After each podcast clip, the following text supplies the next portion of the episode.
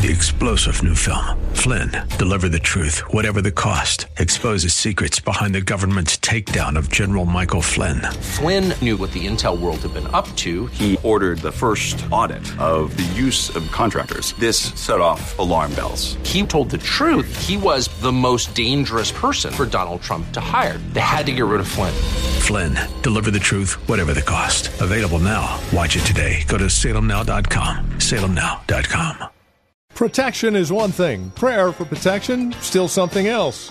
But when the God of this universe prays for you that you be protected, well, you've got every confidence in the world, don't you?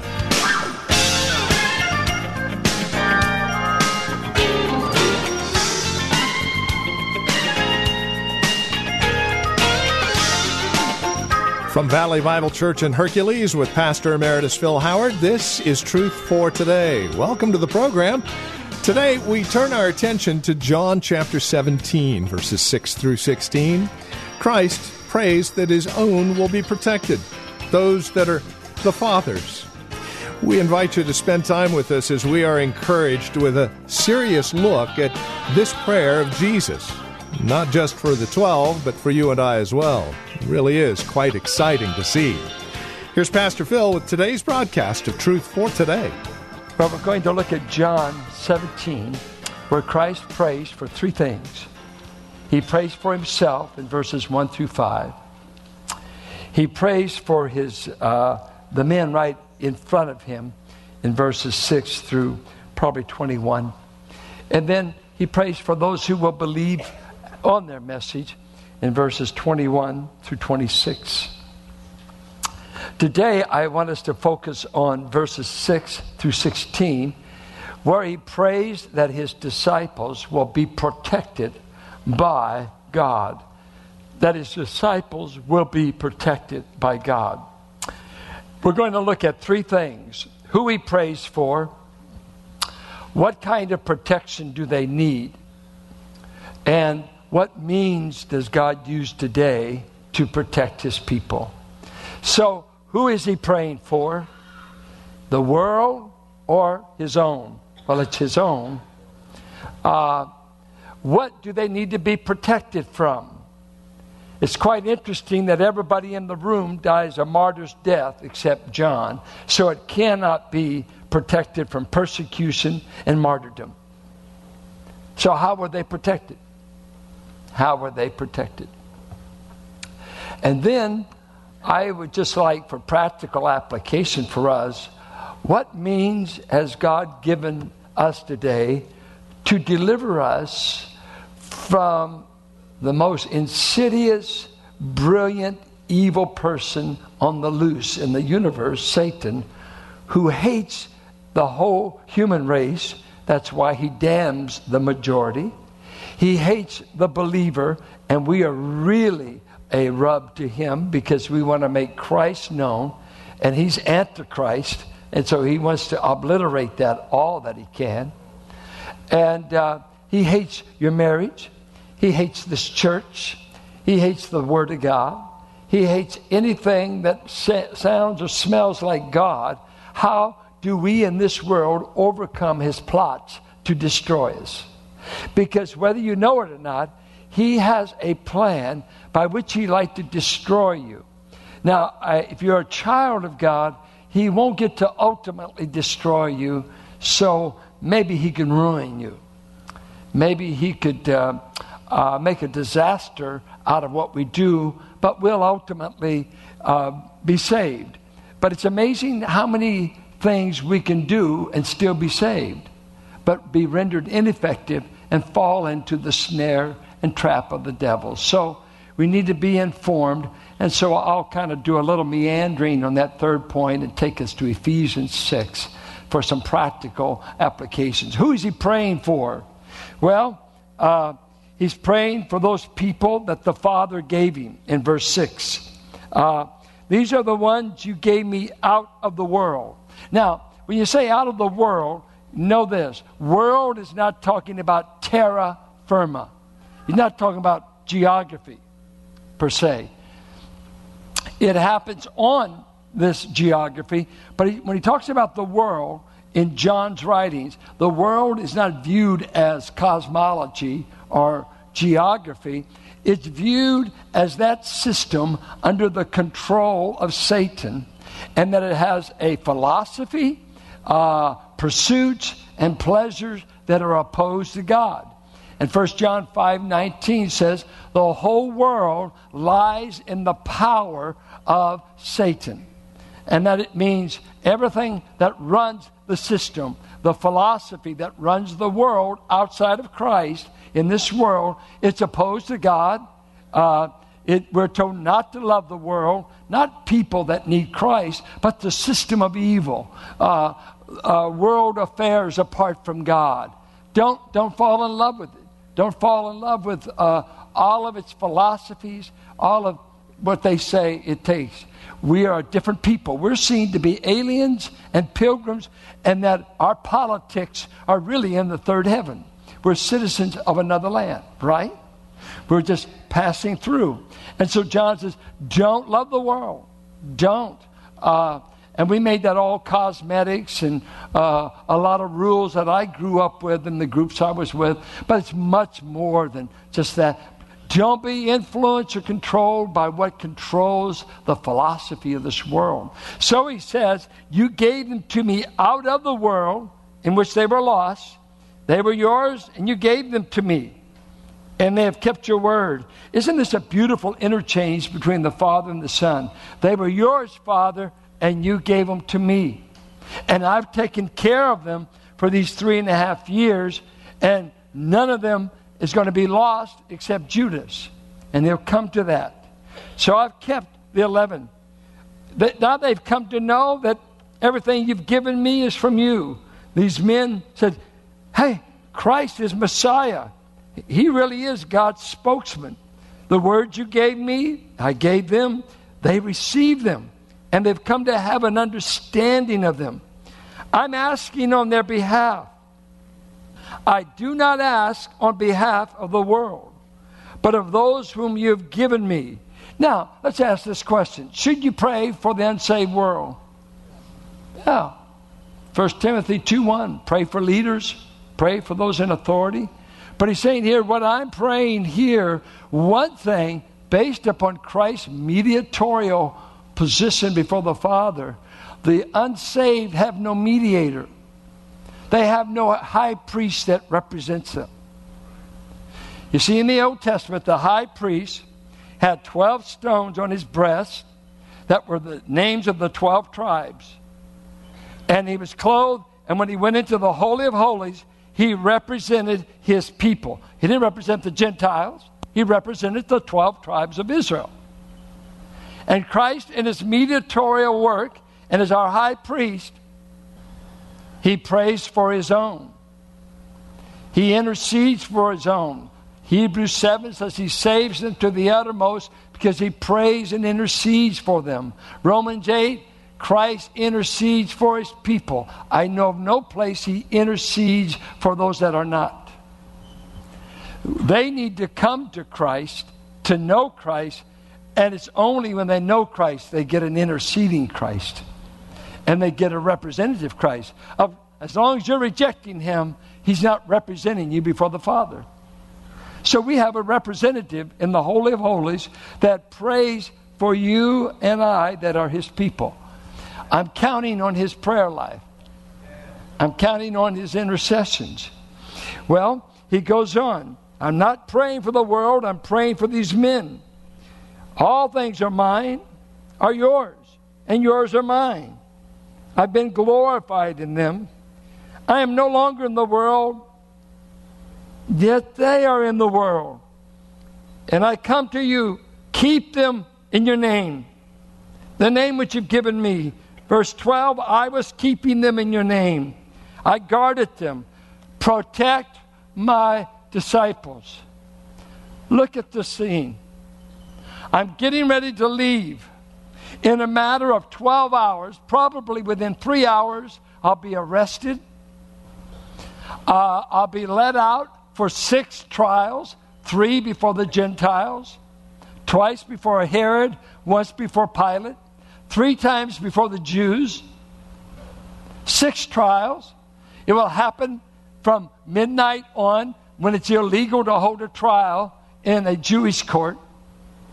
I'll be framed, I'll be sold out, and within 12 hours, I'll probably be in a tomb. I'll be beat beyond recognition, I'll be killed like a criminal. So I've only got 12 to 14 hours, and I'm out of here, and I'll go back to heaven like a beaten, criminalized man. But I'm leaving these men in the world that crucifies me. I'm asking that you'll keep them. Now, here's the thing within 12 hours, Peter will deny him three times. So the Father didn't keep him from denying. Within 12 hours, all the men there will flee from him. They'll sleep in Gethsemane and they'll flee when the troops come. Father didn't answer the prayer that way. They all slept in the garden. And he said, Pray that you don't enter into temptation. They all prayed. Guess what? They entered temptation. What did they do in temptation? They all fell. So this prayer must not include that. Must not include exempt them from persecution, exempt them from martyrdom, exempt them from temptation. None of it happened. How was the Father to keep them? What was he to keep them from? Look at verse uh, 15. I do not ask you to take them out of the world, but to keep them from the evil one. Uh, was there any evil one in that upper room? John 13, Luke 22, in the upper room, the devil entered in to Judas and he went and carried out the plot. What had happened in the upper room is one of the twelve became a devil, became con- completely controlled by the devil, and he did not just get tempted, he did not just make a mistake, but he made a decision and a direction that damned him forever. He calls him the son of perdition. The word perdition means perishing, and it's a present tense. The son, son in Hebrew usually means I have the characteristic of what the son of Belial, I have the character of Belial. He's the son of perishing, perdition. The son of perishing will perish. I pray, Father, don't let any of these other 11 men become a Judas. Don't let any of these other men sell me out and never return. They will fail they will flee, they will sleep, they will deny. But don't let them finally apostatize. Don't let them finally abandon me to their eternal regret. Please, Father, keep them in the name. And I know where I'm asking you to keep them. Keep them in the world that will kill me within 12 to 14 hours. It'd be a lot easier for God to save you and then kill you and take you to heaven. And you never make another mistake. But He gets greater glory in keeping you in this environment. Keeping you in the world that hates Christ and says, We will incur that hate in John 15. They will hate you because they hated me. Can God keep you in a world that hates Christ? Can God keep you in a world where you're hated because you belong to Christ? I've had different times in this church where there was uh, exit plans for people to leave this church and leave the Bay Area because the Bay Area is so bad. Not easy to raise kids in the Bay Area. Not easy to live for God in the Bay Area. Well, let me help you out with Jesus is not easy in the world. Wherever Satan's influence, you know, they actually have kids get in trouble in Idaho. they actually get in trouble in Utah. And it's this idea that we're in flight, we're in fear, we can't make it. Can't stand it because that's one of the hardest things for our couples in this area. Where do I send my kids to school where they won't be introduced to drugs, where they won't be beat up? And that's not an easy thing. And not everybody's got the money to afford private tuition. So, what do we do? Our hearts should be praying and do everything we can to provide some kind of help for the youth that are in great jeopardy. But can't you imagine these men? Our visible leader is leaving. Our visible leader didn't just say goodbye and whoop. He'll leave crucified. He'll leave being framed. He'll leave spit on, beaten, humiliated, mocked. This is our leader, and he's going, and he's saying, By the way, I'm going to leave the rest to you. But I want to pray for you. My first concern is your protection. I'm asking the Father to keep you. I've kept you for these three years. Now I'm going to ask the Father to keep you for the next 2,000 years. All who follow in the steps of these men. And the Father kept all 11 men. Not one of them gave up the faith. Now, let me ask you this. Let's go, secondly, not just who. Uh, if the devil uh, wanted to uh, uh, defeat you, he can't destroy you, but if he wanted to defeat you, uh, what would he do to you? What would be his strategy? Um, if he hates you and if he's loose, some folks have got him bound. On my neighborhood, he's loose. What strategies would he use to bring you down? Now, what did he use on these men? Uh, pride with Peter. Luke 22, they got in an argument over who's going to be the greatest in the kingdom. And all the disciples are fussing about it. All of a sudden, Peter says, By the way, Lord, I don't know about these other washouts, but you can count on me. I'm going to stay true to you. And right then, Jesus has said, you, you, know what, Peter? I want to fill you in on something. Satan has already asked me for the permission to let me handle you and sift you like wheat. He's asked permission that you just turn Peter over to me and let me show Peter what he'll do. And Christ obviously gave the permission. Denial, fleeing, doing what he said he never would do. But Christ said something. But what I'm going to do for you, Peter, I'm going to pray for you and I'm going to convert you. I'm going to turn you around from your wrong choices and your wrong direction. And once you get straightened out, I want you to go and encourage the brothers not to be proud like you were and you were brought down. Pride would be the first way to bring you down, is Satan's favorite way. Get you to believing and put your confidence in yourself because pride and unbelief, they sleep together. See, when you're proud, it's this way your trust moves to you. When you're trusting, it moves to God. So, pride and unbelief sleep together. I can't trust God to handle this. I can do it. So, you transfer it to you. And now you get a little proud, self sufficient, and I can handle this. And so, uh, Satan comes up to God and says, Why don't you just let me have them a little bit? They have fallen into my sin that got me kicked out of heaven. Let me show them how weak they are if they get in my hands for but a moment. And sometimes maybe he lets the devil to you for a minute, a day, a week. Because Ephesians 6 says, Be ready for the evil day. What's the evil day? It's when the devil is coming against you. And he's got permission some way. Because God's got you in his hands, but he lets the devil get to your mind, and all of a sudden you're in conflict. Pride, unbelief.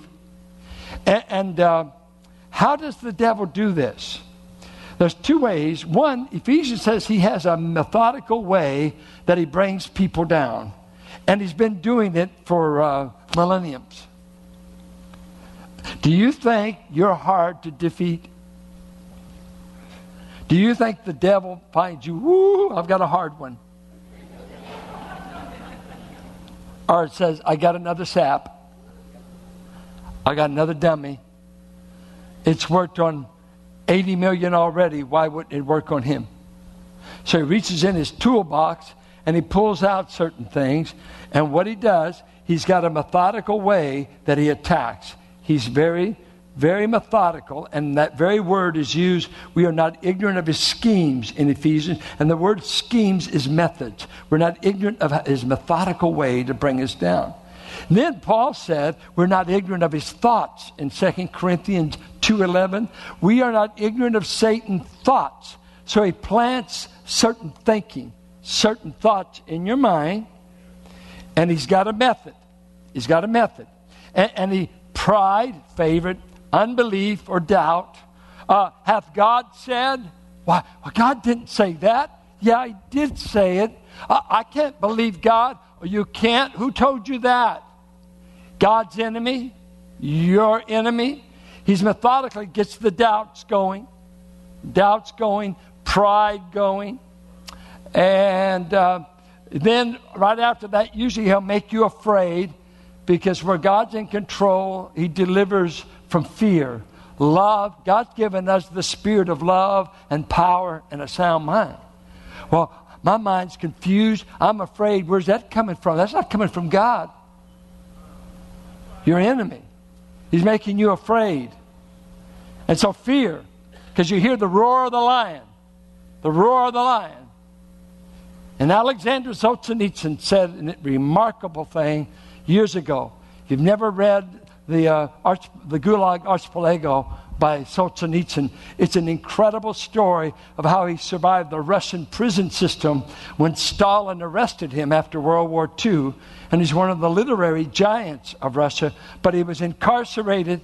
But he said this great line one need only study history to realize that fear has always signaled the beginning of the end.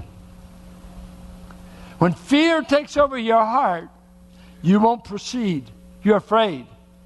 You're kind of like Pilgrim on the way to the celestial city, and when they got close to Vanity Fair, and they wind up in Doubting Castle, but close there were the lions that roared and it scared him and Hope to death and they stopped in the journey and they got over on the property of giant despair and he threw them in jail and threatened to kill them. But what scared them? The lions. Why? Later, when they made their escape, they saw that the lions had been chained. But they didn't know it. You see, the devil can only go so far because God keeps his own. And he won't let him destroy you, but he can distort you, distress you, and cause you misery. So, what would he do? Get a hold of your mind, start planning stuff. Start tempting you to be proud, doubtful, fearful. Of course, he'll always plant lies. Now, how does God protect us in this world? First, himself. He says, he gives us this promise 1 Peter 1 5. You are being kept by the power of God. And this is Truth for Today with Pastor Phil Howard. Our time today spent in God's Word to encourage you, to bring you truth for today. If you have questions or comments about our time together, we would invite you to write to us. You can either visit our website and drop us an email, write to us via U.S. mail, or give us a call. As we close things out, I do want to turn things over to our executive producer just for a moment. Here's Chuck Ladabodier. Hello, Truth for Today listeners. My name is Chuck Ladabodier, and I've been the executive producer of Truth for Today since we've been on the air in 1996 there are a couple of needs I'd like to make you aware of. The first one is a prayer need. Our dear Pastor Phil had throat surgery recently, and the healing process has not gone as smoothly or as quickly as we had hoped. And so we're asking you to remember Pastor Phil in your prayers, that God would bring healing to his voice, that he might continue to proclaim the gospel using the tools that God gave him, his voice. The second need is a financial need. Because we haven't been able to do our fundraiser there was a financial need. And we continue to proclaim the gospel and we because we believe that God's using it to build up the body of Christ, to encourage the saints, and to challenge those who don't know Him, and to offer hope to those who are in need of hope. We want to continue doing that because we believe that God's word will never return void. That's what He said. So we're asking you to partner with us at this time. After you've met your financial obligation at your local church, consider making a special gift to Truth for Today this year that we might continue to proclaim the truth for today. Thank you. Thank you, Chuck. Year end donations are always welcome. One time gifts, monthly gifts, large, small, it all makes a difference. Reach out to us. Your tax deductible donation can be sent to 1511 M Sycamore Avenue, Suite 278, Hercules, California. The zip code is 94547. You can also donate online, valleybible.org, or call 855 833 9864. 855 833 9864. Thank you for spending time with us today. Until next time, may Christ be your truth for today.